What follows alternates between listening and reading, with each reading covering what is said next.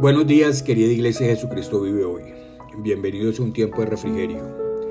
Recibo hoy una píldora sobre paz sobrenatural. El libro de Filipenses capítulo 4 versículo 7 dice, y la paz de Dios, que sobrepasa todo entendimiento, guardará vuestros corazones y vuestros pensamientos en Cristo Jesús.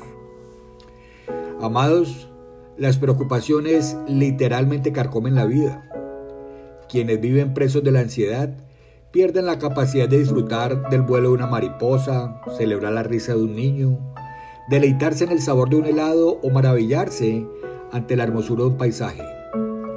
La preocupación de una enfermedad, por ejemplo, los consume y los obliga a fijar los ojos en un solo lugar, su propia angustia.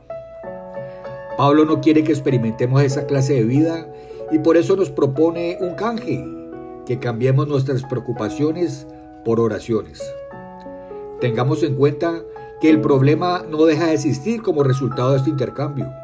El problema sigue presente, pero optamos por convertir la dificultad en el trampolín desde donde nos lanzamos hacia los brazos amorosos de nuestro Padre. Entramos a su presencia con ruegos, súplicas, lágrimas y el ingrediente que nos salva de la desesperación, la acción de gracias. Este ejercicio produce un cambio radical en la calidad de vida que disfrutamos.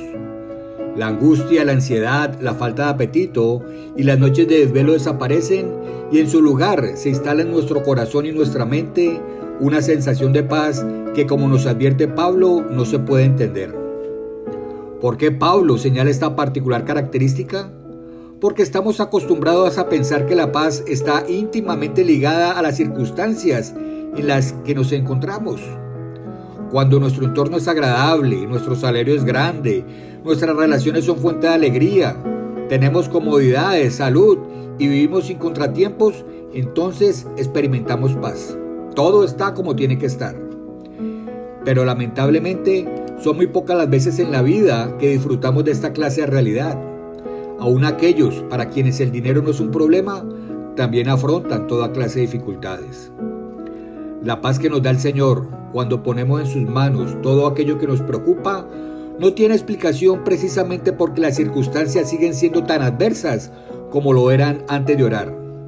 Nada ha cambiado.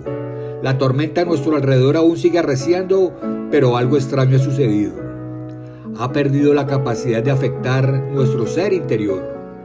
Mientras suenan los truenos y caen los relámpagos, el hombre interior está sentado en un lugar de delicados pastos, escuchando el suave murmullo de las aguas que corren por el arroyo que bordea el pastizal. Esto no es fantasía. Pablo está compartiendo con nosotros una promesa. Si dejamos en manos de Dios nuestras preocupaciones, Él nos dará su paz. Así que persistamos en orar, reclamemos, Golpeemos las puertas del cielo. Adoptemos la actitud de la viuda con el juez injusto. La preocupación tiene que irse en el nombre de Jesús. Reflexiona en esto.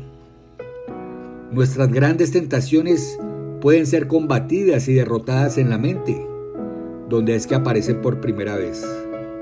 Cristo nos ha dado el poder para cerrar la puerta de la mente. Mi amado, mi amada, el Señor te bendiga y te guarde. El Señor haga resplandecer su rostro sobre ti y tenga de ti misericordia. El Señor alce sobre ti su rostro y ponga en ti paz. En el bendito nombre de Jesús. Amén. Un abrazo grande y con amor en Cristo Jesús. Yo sigo orando, yo sigo creyendo. Cali para Cristo, Colombia para Cristo. Chao, chao.